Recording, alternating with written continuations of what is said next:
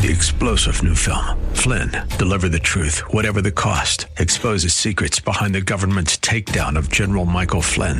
Flynn knew what the intel world had been up to. He ordered the first audit of the use of contractors. This set off alarm bells. He told the truth. He was the most dangerous person for Donald Trump to hire. They had to get rid of Flynn. Flynn, Deliver the Truth, Whatever the Cost. Available now. Watch it today. Go to salemnow.com. Salemnow.com. If we look to the answer as to why for so many years we achieved so much, prospered as no other people on earth, it was because here in this land we unleashed the energy and individual genius of man to a greater extent than has ever been done before. Those who say that we're in a time when there are no heroes, they just don't know where to look. The sloping hills of Arlington National Cemetery, with its row upon row of simple white markers bearing crosses or stars of David, they add up to only a tiny fraction of the price that has been paid for our freedom. As for the enemies of freedom, those who are potential adversaries, they will be reminded that peace is the highest aspiration of the American people. We will negotiate for it, sacrifice for it. We will not surrender for it now or ever. We are Americans.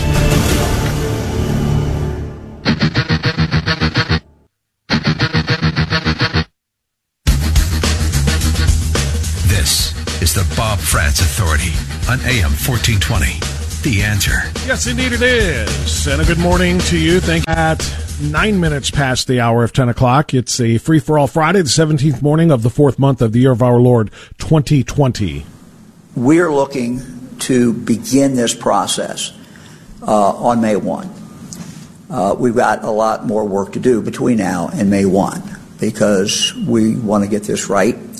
Uh, you know, we will start uh, with companies uh, that can demonstrate that they can do these things. Uh, we'll start with some companies that, and this will be phased in because we got to measure how we're doing as we go. Um, but we'll do this with some, with companies where we have been able to put together the guidelines and companies that we think can start back down this road. Governor Mike DeWine announcing yesterday May 1 is now the new target date to start reopening the Ohio economy. And as I said to Bill Bader of the Summit Motorsports Park in Norwalk last out, last half hour, uh, I don't want to just say reopen the economy. That's faceless. That's nameless. It doesn't do anything. It's cold. But it's, he's going to start putting American, or excuse me, Ohio workers back on their jobs. He's going to start putting Ohio businesses back in, uh, excuse me, back into earning potential. Uh, it is not going to be easy. It's not going to be quick. It's not as fast as many of us has hoped it would be, but it is optimistic for the first time. I've not heard anything optimistic coming from the governor or from Dr. Labcoat, uh, really, since this whole thing began. Everything has been very doom and gloomy. And now we actually have something to look forward to and a start toward getting back to some sense of normalcy. And that is a good thing. Now, as I talk to Bill Bader, there are a lot of stories, a lot of business owners that we don't hear about. He talked about how they have spent three and a half million dollars in the last year or two upgrading the, the motorsports park with the intention. He took out loans to do that. And guess what? Those loans are due with the intention, of course, of stocking his race park with 20, 30,000 people at a time, uh, generating revenue and et cetera, et cetera, the way things go. And we hear there are a lot of people like him, him that we haven't heard about, we haven't had on the radio, whose businesses are going to go flat out under if they don't get reopened. There are stories all over our state of people who are suffering in ways that we didn't think about. All we think about is we got to stay out of the restaurant because if somebody sneezes near you, oh my God, you might need a ventilator, you're going to die. That's the only thing we hear. But what we don't hear is the cases of, of the business owners like Bill and of people like Peggy Reed, who is somebody that I was just made aware of this morning. And thanks to my friend Dan Ramada, I learned a little bit about her story and I said, please have her call because she is an example of a victim of the cure. She's not a victim of the disease of the Chinese virus. She's a victim of the cure. Because of her current health condition, she can't get treatment for that health condition because of the prescriptions for dealing with COVID 19 because of travel limitations and all kinds of other things. She is fighting for her life without any tools at her disposal. And I asked her to call in, and she has. Peggy Reed joins us now from Akron to tell us a, a different story about uh, some of the victims of this COVID 19 outbreak and the cure. Peggy, thank you for calling. How are you? Hi, Bob. I'm doing okay. Thanks. Glad glad for the opportunity to talk. I really well, appreciate I, it. Well, it's it's it's uh it's a it's a pleasure to talk to you as well. I wish we could talk under better circumstances than the uh, ones we have right now. But this is why I wanted to bring you on because I want to see if we can make, you know, make some people understand your story and perhaps get your story to the right ears because I know you're trying. Uh, you tried to reach Senator Portman, if I read this correctly. Um, and yeah. I don't know where that has gone uh, with your incredible story of your cancer. Um, I don't want to read your letter that you wrote to Senator Portman on the air, but it was really wonderfully descriptive. I'm going to ask you to kind of do that uh, in the best way that you can to summarize your situation for our audience. Tell us what, what you're going through. Okay. So basically, excuse me, what happened was I developed a very rare form, form of cancer that only a few doctors in the country are capable of dealing with. So I set out on a quest to find the best. I I had my most recent surgery, which was a transorbital neuroendoscopic procedure where they went through my eye to remove a brain tumor, and it was determined to be cancer again. Uh, I've been going through this for a couple of years, but uh, at that point, I started researching, and I found a doctor at Johns Hopkins who's he's probably the only person that can really do me any good at this point, and they wanted to see me. So I had just got back on my feet at work mid February when uh, I made those appointments for March uh, initially. Uh, let me pause you for well, anyway, a second, Peggy. Peggy, let me pause you. Um, when did you? When was your diagnosis? My original diagnosis was in October of 2017. I developed a uh, nasal blockage, and it turned out I had a tumor growing from my upper sinuses, my ethmoids and frontals, that blocked off my nasal passage. Okay. So that was how it started. But uh, okay. uh, I had two surgeries in Ohio. I ended up in North Carolina and had I've had two surgeries there now. But uh, my okay, let's let's get back to Johns. Let's get back to Johns Hopkins now. I just wanted to make sure I want to understand how recent this is or how long you've been fighting this fight. So, so this was 2017. You were diagnosed. You had the surgery, the transorbital one, where they removed the tumor through your eye, which I cannot understand or fathom. And I guess we're not supposed to. We're not surgeons. But um, so they did that, and then and and then what happened after that? What I mean, what what's the current state? If they removed the tumor, um, the first thought would be great. You should be good to go now. But that's not that simple. Tell Tell us what happened after the surgery. Okay, well, I need to clarify. First of all, the okay. first surgery I had was not the transorbital. It was uh, up through my nose. The first three surgeries I had were up through my nose. They couldn't oh. go back up that way this time. That's why they went through my eye. But my other option, and another reason I ended up over there, if I had stayed here, they would have done what they call a keyhole craniotomy. They would have basically drilled a hole through my forehead and peeled my face off to get in there. So I either had the choice of letting them go through my eye or do that other radical procedure. And the eye issue sounded terrible, but less terrible than the other, if you know what I'm saying. So, so, so am I okay. to assume? Am I to assume they had to remove your eye to do this? They went right around it. They cut a hole in my eyelid, and they accessed the eye orbit hole, and they went up into my skull base, up under the frontal lobe of my brain, which is where the tumor was, was about the size of your thumb, mm-hmm. and they were able to piecemeal it out and get it out of there. And saved your eye. Uh, they, yeah, my eye is good. I, that's but, remarkable. I, am sorry, I'm just that's a remarkable thing in and of itself, and I don't mean to, to steer away from yeah. the story of what you need now, but that's a remarkable story in and of itself. So, um, yeah, so, you, not, so not many people know that that technology exists, and I'm you know I'm fortunate that I'm a digger, and I found this guy and I found the right person. But uh, sure that, that that just dovetails into you got to be your own best advocate, you know. That is something my Um, wife says all the time when it comes to your own health care. you know, yeah, there are experts, but you have to fight for yourself. Nobody will fight for you harder than you will, even your doctors, um, because they have millions, well, thousands of patients or whatever the case may be. Okay, so let's get back to the point now. So there's an expert at Johns Hopkins who can help you, and that, Yes. that of course is in Maryland. And you are having a hard time being able to access him because of all of the restrictions that we're dealing with from the COVID, right? Yes. Tell us the rest My of original. Okay, I'm sorry. I don't mean to interrupt you. Not at all. my or- my original appointment with him was March 26th. Mm-hmm. Now, once they closed the schools down in Ohio, I kind of got the feeling it's like I'm not liking how this is looking. I'm thinking they may come after me because I have to touch people all day. I'm a barber. Um, then, so I called Johns Hopkins and said maybe we should push this out because I see something on the horizon here. I don't know what, but let's push this appointment out to April 16th. So we did. Well, then it, a week and a half or so later, when they shut my barber shop down, uh, I knew then I made the right decision because I kind of need to be around here. That it, they were doing similar things right at the point I would have been in Baltimore was when they were initiating initiating their uh, stay in place orders and all that stuff. So accommodations were going to become a problem. My friends, Angel Flight, which is an awesome organization, they they people like me with unusual circumstances. Uh, they flew me home from the two North Carolina surgeries, so I wouldn't have to ride in a car or be in a commercial airport.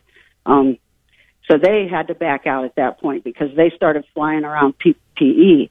Uh, so I lost my my easy ride over there. Well, that means driving. Well, then in the meantime, all the all the service plazas and everything start getting shut down.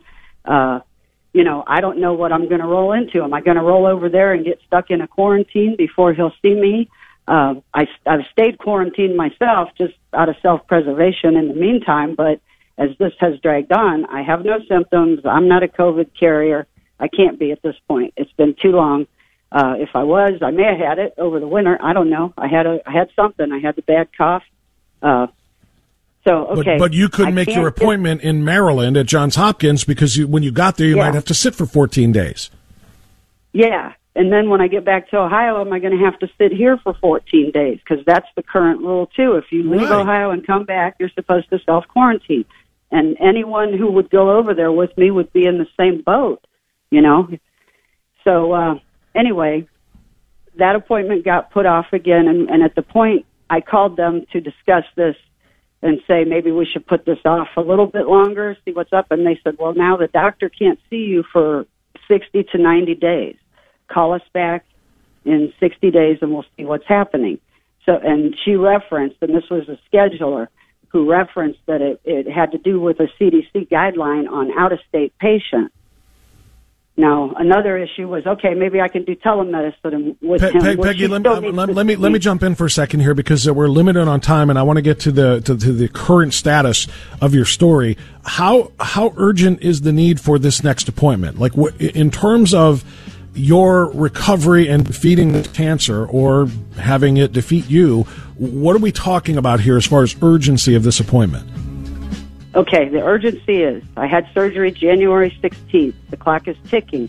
If you're going to enter into any kind of treatment after surgery, and I've already ruled out radiation, it'll do too much damage, but there could be chemical um, oncology options for me, immunotherapy, um, medical oncology, and that's this man's specialty that I'm going to see. And he's also one of the few people in the country capable of doing the type of surgery I just had, along with my doctor at UNC. So, okay, the urgency goes back to the fact that uh, how much time can I wait? I mean, I don't even Right. know if I have any options, but I don't know how much time I have. So Have, have they so have they given you any kind of a prognosis as far as how much I- time you have without the, the, the the treatment? put it this way I won't let them put an expiration date on me because I know that's a psychological time bomb. If they tell you you got six months to live, there's that little voice in the back of your head that's going to say, hey, yeah, you know, you only got six months, and maybe it'll motivate some people, but to me, I would Right. consider it a negative thing. So Well, I have never understand. allowed them. I understand, and I and that's a very that's a very uh, I, I I respect that point of view. Um, so, what did Senator Senator Portman's office say? Have they responded to your to your letter? No, they have not responded to me yet, but I spoke with uh, State Rep Bill Roemer yesterday, and he he was going to forward my information to Portman on my behalf, and there was some kind of mix-up. Portman didn't apparently get the letter I sent until yesterday morning, so he deserves a little leeway there because he hasn't really been brought into the loop. And no, I, unless they emailed me while I was on the phone with you here, I have okay. not heard from them yet. So, but I'm very optimistic. Um, I pulled an attorney in with me to work on this, and hopefully he can help me cut through this red tape across the well, state that's lines. that's and, what you did right. That's why you need somebody at the federal level, not at the state level, because you were talking about uh, you know interstate uh, situations where you need to go to Maryland and you need to get to get back here, and you have to do that in the face yeah. of all of these travel restrictions because of COVID. So uh, that's uh, that's a serious problem. Uh, Peggy, listen, I'm I'm so glad you called to share your story, um, and I'm I'm hopeful that people listening can put in a word for you um, and contact uh, Senator Portman's office as well. And maybe if we put a little pressure on, that's not to not to speak ill of the senator, by the way, that he needs pressure. But if the message isn't reaching him, let's make sure that it does. And in fact, Peggy, I want to put you on hold right now, uh, and I want you to give um, give Marcy your phone number and perhaps we can reach out to the senator's office for you as well so that we can try you know we're talking about somebody who literally is fighting for her life and it is being impacted by the cure of the covid-19 prescriptions you know the uh, the restrictions rather that have been put in place by different states and federal officials. Uh, peggy thanks so much for your phone call. I know we're late. Let's get out and come back on am 1420 the answer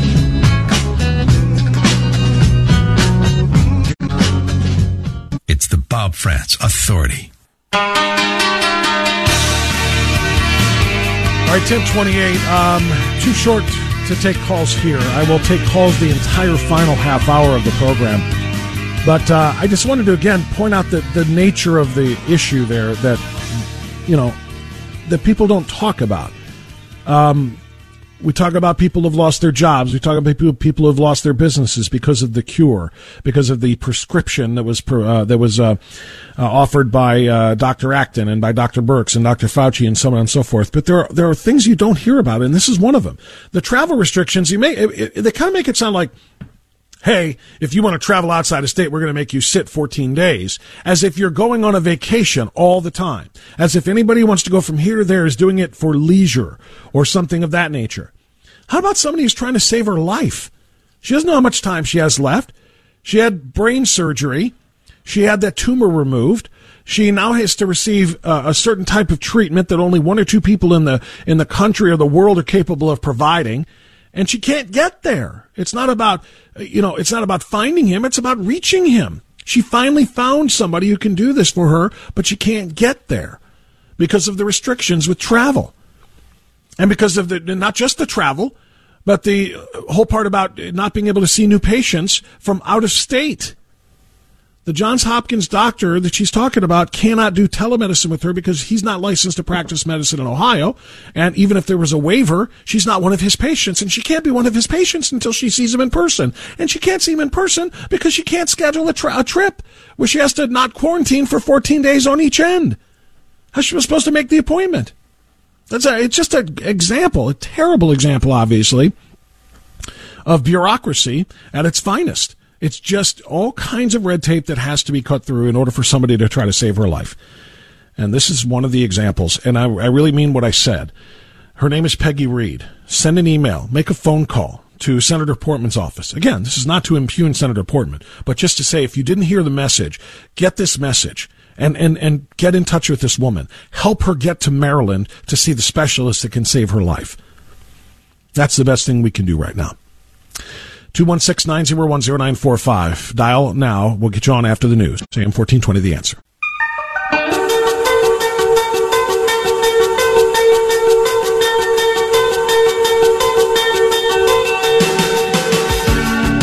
Ten thirty six. We continue on AM fourteen twenty. The answer. Crazy day today reacting to the president's announcement uh, of the phased in return to opening the American economy, reacting to Mike DeWine's announcement of the phased in reopening of the Ohio economy, and again, in an attempt to make sure that we don't just you know, turn that into a cold, faceless entity, the economy. We're talking about American workers. We're talking about your neighbors. We're talking about your family. What can we make of the plan? Um, Steve Berman at the Resurgent wrote what I found to be, as I read this uh, last night, uh, one of the most um, um, fair minded, I guess is what I would call it, analyses of the plan so far. On paper, the plan seems rational, reasonable, and well organized. In practice, it will probably not be any of those things. There will be a collection of fits and starts, one step forward and two steps back. New hotspots will be found. Factories will open and then close again. Small towns seemingly free from the virus will suddenly get slammed. And waves of fear spreading after collective jubilant celebrations. So why am I calling this fair minded? Because I think that's all we can do is look at it on paper and then try to project it into practice. And on paper, what the president announced yesterday sounded, again, not fast enough for many of our taste, including mine, but reasonable given the limitations that he is operating under from the medical community. Same thing with Mike DeWine. What he announced yesterday is not nearly fast enough but understandable given the limitations from the medical community. President Trump's plan uh, has a lot of depends in it, and I don't mean the adult undergarments. I'm talking about there's a whole lot of if that happens, then this will happen. It just depends. For example, Sioux Falls, South Dakota, one of the wide open places the president seemed to envision from his podium contains the hottest and biggest hotspot in America for the uh, Wuhan coronavirus. The Smithfield Pork Processing Plant has suffered 733 cases to date, according to the New York Times. Its hourly wage employees are typically low earning immigrants, making anywhere from $12.75 to nearly $20 an hour. Now, this kind of business, which is deemed essential, whether it's meat packing or distribution or toilet paper production, exists all over the country. And despite the countermeasures companies deploy to fight the virus and keep it out, when it does get in, it can quickly devastate a workplace and the surrounding community. Fully 44% of all the cases in South Dakota center around this one plant. Certainly, the management at Smithfield bears responsibility for making some poor choices when one employee tested positive on March 24th. And working with CDC, Smithfield is trying to figure out how to reopen the plant there will be repercussions. The union is going to make noises the company didn't act fast, fast enough or deploy countermeasures, but instead focused on increasing production to meet surging demand. Now take this case in microcosm. Multiply it all over the country as businesses which have been shuttered need to figure out how to safely open, and some will open despite clear indications they shouldn't. For example, those with employees who have relatives at home who have the virus. Or, for example, Another, allowing an employee who says they feel run down and sick but don't have a 100 point fever, so therefore technically they're allowed to work, but they shouldn't. President Trump's plan is cautious and represents the best approach to federal guidelines to open up the economy. But there are going to be situations like those that force us to take steps back, where plants or, or employers are a little bit less than diligent and they are going to make us again take that one step forward and two step back, two steps back. In phases, state and local officials must be able to accurately measure case counts, which means adequate testing, and demonstrate a downward trajectory of cases in a 14 day period. Employers must provide PPE, which means the masks and gloves, temperature checks, testing and isolated referrals, and other countermeasures. Most businesses currently open the essential business. I'm sorry, most businesses currently open, including the essential businesses, uh, have these countermeasures, but the ones that closed will have to quickly get up to speed. Phase one allows parks and other public areas to open with crowds of under 10 people or allow proper social distancing. It suggests telework, closed common areas like break rooms, minimize non-essential travel, but it's not outlawed. They're just saying minimize it. Restaurants can reopen with proper social distancing, taking out half the tables, for example, and definitely no seating at the bar. Bars themselves will have to remain closed, while gyms can reopen with limits on the number of people allowed in and a lot of sanitary wipes to wipe down equipment. Phase two, if one is successful and in place for several weeks, and the downward trend continues, allows more opening. But if phase one results in a hotspot, or resurgence of the virus, that brings everybody back to lockdown. Phase two is when bars can reopen, Though with diminished standing room capacity, movie theaters can reopen. If anyone will go is another another matter, but with similar restrictions. Schools and youth sports can reopen. That's a good thing. That is a huge thing about the schools. If phase two is successful and the downward trend continues, phase three begins to look like normal life. Everybody can go back to work with social distancing still recommended. The chance of anyone reaching phase three by the end of the summer, however, appears to be remote. Significant questions arise. First, if an area achieves phase three early enough, say mid June, that's the fastest it could happen, then what will prevent a flood of people from coming in from adjacent or nearby areas that are still locked down to enjoy the freedoms of this particular new phase three area? Seriously, if a mall or a park or a summer camp is wide open and enjoying a virus free existence, will the local police seal it off to keep others who are coming in from virus uh, afflicted uh, existences in order to keep those people out? Can they do that? Secondly, all it takes is one bad decision by a manager or a business to start another hotspot. One infection can lead to 2.3 to 3 more every day, and then uh, just when things are starting to open up, hotspots could spread, forcing another shutdown. The first place to go to phase three will be watched like a baby eagle's nest on a webcam. Everybody will, will be looking at normalcy, and they will come flocking to it. And that could cause another problem. So again, on paper, the president's plan does seem rational and reasonable and well organized. And, you know, testing from phase one to phase two and phase two to phase three to make sure that we don't, but it, but it may be just impossible because of what? Humanity. Human nature. Human nature is going to be after being locked down and then seeing other people who are free and living without restrictions they're going to flee, eh, well, not flee, but flock to those places and then perhaps bring infection with them, causing us to go back again. Human nature. People are going to suddenly see, you know, waves of fear being replaced by waves of jubilation and exuberance, and they're going to say, I want to be a part of that. Tired of the fear, tired of this. I want to go to a place where it's clean. I'm healthy. They're healthy. I can go there. But the thing is, of course, as we know with this virus, we don't know when somebody is healthy and when they're actually a carrier. Even China, which opened its movie theaters in late March, promptly closed them again because it was too soon, even if you have a perfect plan on paper. Again, quoting the resurgent, I'm glad the federal government came out with a plan because we need one. Me too. We need guidelines, and on paper it does make perfect sense, but as we know, it only takes a few mistakes by a few individuals to bring down the best plans. It looks like we won't be hugging, shaking hands, or going to movies or the mall for quite a while, but at least we'll have something to shoot for, and that is a positive thing. How do you feel about it? How do you feel about what the president said? How do you feel about what the government said? BJ in North Olmsted, governor, not government, excuse me, governor said. BJ in North Olmsted, you're on the air. Go ahead. Thank you. I'm fine with what the president said. What I'm not fine with is a certain person uh, uh, who held a high office in the state of Ohio a few years back, put a lot of storefront owners out of uh, hurt them because they lost their rentals. A lot of people that work for the companies that used to rent those offices lost their jobs, and the industry that uh, uh, this person put out of business was the internet casinos where thousands of uh, people enjoyed going for a few bucks. They could have a good time. That person was Mike DeWine. I don't trust this man at all. And I'm going to tell you, you're going to have to watch what he's going to do, like the power hungry uh, governor up in uh, Michigan.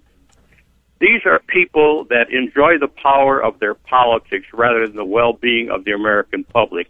That's why I don't trust him. I do trust Donald Trump. But Mike DeWine has played nasty games. He made big profits when he closed down those businesses. And there was no reason for it except that he knew the state of Ohio and the lottery needed the money. So we have to be very careful, and that's why I'm very strongly for term limits. And I hope some of the people that own those businesses will give you a call next week, or some of the people that enjoyed playing them, and some of the workers that enjoyed. He also heard vendors because they had their machines in there selling different drinks and what have you. Mike DeWine cares about Mike DeWine, not about Ohio. Thank you for your time, Bob. BJ, I appreciate the phone call. Uh, a lot of specifics there that you're talking about and a lot of historical things. I don't know that anything, and this is just my opinion, not at all to denigrate yours or anybody else's. but I don't know that anything anybody else did in previous government service can be applied to this because this is, as everyone says, including our president, unprecedented. We've never faced anything quite like this. We've never taken on something like this. And I think all uh, previous missteps, I think, should be, you know, kind of, uh, I don't know, uh, put off to the side. Let's just see what they're doing now because they've never had to do this before. So I'm just trying to be fair to everybody on that front. TJ, Cleveland. Go ahead, TJ. Yeah, you know, Bob, I was so happy to see Trump honor these truck drivers. You know, a couple of weeks ago, I was telling people the real unsung heroes of this are uh, are truck drivers. Diners are closed, truck stops are closed. They're not getting any hot uh, meals. They're not getting any hot showers, and and excuse the pun, they just keep on trucking. But uh, I'm, I'm glad to see that you know they got some recognition because you know without them doing their job, as bad as this mess is, we'd be in a lot bigger mess. Well, and we talked little... about that, TJ. We talked maybe with you even. Um, when they announced the closure of the rest stops, uh, it was like, wait a second, how in the world are we supposed to get these goods from these factories to these stores, particularly, you know, the quote unquote essential stores, you know, for the toilet paper and the soap and the antibacterials as well as the food? You know, if these guys can't, you know, and they're limited, of course, in how many hours they can drive straight before they have to rest and sleep and so on, and the rest stops are closed. So I remember talking about it, and I know a lot of people have been giving the truckers a lot of praise and a lot of kudos because they are, you know, kind of the engine that keeps us going. But you're right. To hear it from the president's mouth, you know, carries an awful lot of weight. And I was really glad to see that too. Did you have something else? Yeah, and you, and you don't hear him complaining. Yeah, I was a little curious last night. I was watching, and now they're saying uh, alcohol consumption greatly increases your risk of contacting coronavirus. Now that's kind of major news there. I mean, that's people are drinking even more now at home. You know, normally I don't know would... the I don't know the science behind that, TJ. You know, when I hear that, I hear that as one of the reasons, quite frankly, that they want to keep the bars closed longer than other businesses when they reopen. Because what's a bar? I mean, everybody is on top of one another at a bar. Uh, you know, you're, even if you're just standing right behind somebody who's at the bar waiting to get the bartender's attention, you're going to be closer to people. But then also, the more you drink, the drunker you get, the more you start, you know, pushing up on people or hitting on the ladies or whatever the case might be. So I, I kind of took that as more behavioral. They're saying the more alcohol consumption leads to more COVID transmission because you lose, um, awareness you know when you're when you're buzzed or you're drunk and you're not thinking clearly and you don't maybe practice the right habits and then you also get a little bit more free with your actions i saw it more as behavioral not necessarily when you drink your body becomes more uh, susceptible to a to a virus I, I don't know, Bob. You know, that's like I could be wrong. That's just how yeah. I heard it. That's how I heard yeah, they were showing in today's paper that uh, University Hospital has kind of like maybe discovered that there's some chemical that's in mouthwash that tends to uh, prevent the virus from taking hold. That they're working on it. You know, that per, per, perhaps a an oral spray so who knows what how this thing is affected? You know, one other thing, real quick, Bob, real quick, because I got to get to yeah, other people. Yeah, if you ever get a doctor on here, because this one's always bothered me. You know, we come up with a forever vaccine on polio, never come back again. Yeah. What's so different about these viruses that you can take like chickenpox, uh, mumps, measles, uh, polio, and people are inoculated for life? But then, like these other viruses, like Every well, I, I, th- I think I, I, think it's I think it's it's about length, uh, TJ. And thanks for the call. I think it's about how much time passed. In other words, mumps were a problem for generations. Measles, chickenpox were problems for generations. It took a, a long time for the antibodies to be built up to the point where a simple vaccination, along with what you you know you have naturally hereditarily to stop you from getting uh, chickenpox. That's why you don't see them anymore. Uh, and that's why they used to have those chickenpox parties. You know, just get it out of the way so you have the antibodies. Now you'll never never get it again. They would have a bunch of kids get it at the same time. Um, so I, I, think it's about how long it takes. It literally takes generations for those kinds of things to say it's never a problem again. Now I don't know because I'm not a doctor the difference between a disease and a virus, but I suspect there is one and a significant one or multiple significant differences. This is a virus, not a disease, and I think that might be just a little bit of the, the explanation. But not being a doc, uh, yeah, that's something we can talk about the next time we get one on. We do talk to doctors fairly regularly on this program. Uh, it's 1051, final segment coming up. AM 1420, The Answer.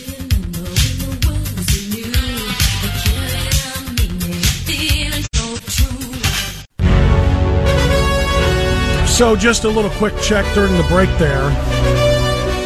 Moderate alcohol use will not weaken the, the immune system. Heavy alcohol use can. That's the bottom line. According to the Mayo Clinic, Drinking too much alcohol weakens the immune system and makes you more prone to getting sick. Heavy drinking, which is counted as eight or more drinks a week for women, 15 or more drinks a week for men, or binge drinking, four or five drinks in a two to three hour period for women, five or more drinks in that same period of time for men. Uh, they can weaken the immune system by altering the makeup of your gut microbiome home to trillions of microorganisms performing several crucial roles for your health and affecting their ability to support your immune system. So if you are binge drinking or heavily drinking, yes, uh, that can indeed impact it scientifically, not just behaviorally, like I was talking about.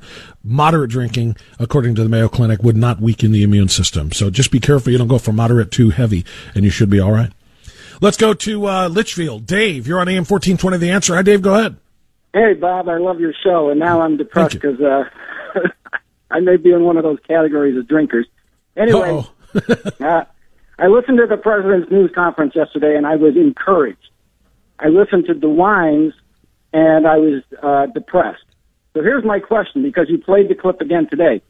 DeWine said, "We're going to have to measure this as we go and see what and see what the results are." My question is, as businesses open and start to like normalize, is somebody going to come around and say, no, you have to shut down? And what if they don't shut down? How is this going to work if they don't shut down? Uh, that's a great question. I don't know that there's a ton of difference between DeWine's and Trump's message on that, though, goes. I, I really don't. I think that if something is reopened, but they're not careful, and they don't, you know, provide the protective uh, equipment and so on, and they don't check temperatures and all those other things, and an outbreak happens in that particular place, like the Smithfield processing plant I just described uh, in in that story in South Dakota, or is it North Dakota, whatever. But if if somebody doesn't do it right and there is an outbreak in that plant and then that starts to spread from them to their family members and so on, here we go again. I can see them trying to contain it locally very quickly and closing down that plant and making right, sure those people quarantine. So that would be a return to the quote unquote quarantine or lockdown. And I think that actually would be reasonable. But, you know, what I'm asking is in the subtle way, restaurants open up. They have a bar. Bars are supposed to stay closed sooner or later that migrates into, well, you know, some people at the bar and so on and so forth. That stuff just starts to happen. It migrates. Yeah. Who's going to enforce that other than the business owner who says, I need the money? Yeah, well, that's a great question, and and you know what my my suspicion is? There's going to be some people hired. There's they're probably going to hire some people, not cops. And they can't just expect cops to go in and enforce these things, but they're going to probably hire people to go in and evaluate, you know, state workers monitoring uh, places to make sure that the social distancing is maintained, that this place doesn't have a bar open where two or three people are standing chest to back waiting for their drinks and waiting to get the bartender's attention and all those kinds of things. There's probably ways to do it where they can kind of just suggest and urge and push them to follow the right directions so that they don't end up having a you know a situation where they have to to close up again. So that's pro- that would probably be what I would imagine. It is. Scary. It is. But but again, he, here we are. Like we said, thanks for the call, my friend. Here we are once again saying the same thing.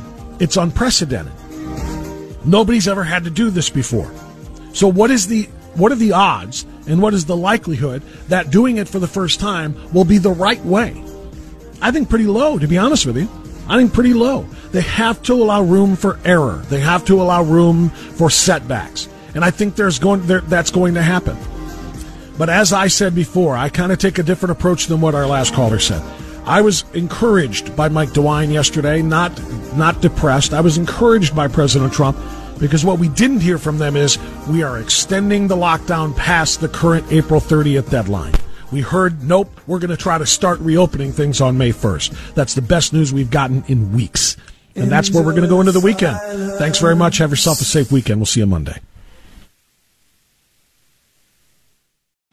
Three star general Michael J. Flynn, head of the Pentagon Intelligence Agency, knew all the government's dirty secrets. He was one of the most respected generals in the military. Flynn knew what the intel world had been up to, he understood its funding. He ordered the first audit of the use of contractors. This set off alarm bells. The explosive new documentary, Flynn, Deliver the Truth, Whatever the Cost, uncovers the facts behind this scandal. Flynn told the truth. He was the most dangerous person for Donald Trump to hire. I find out the worst enemy that I'm going to face in my life is right here in America. They took my assessment and they wanted me to change it. And I was like, I'm not changing it. They had to get rid of Flynn with in depth interviews, archival footage, and never before seen personal records of the man behind the headlines. I just felt like I was drowning. Flynn, deliver the truth, whatever the cost. Available now. Watch it today. Go to salemnow.com. Salemnow.com.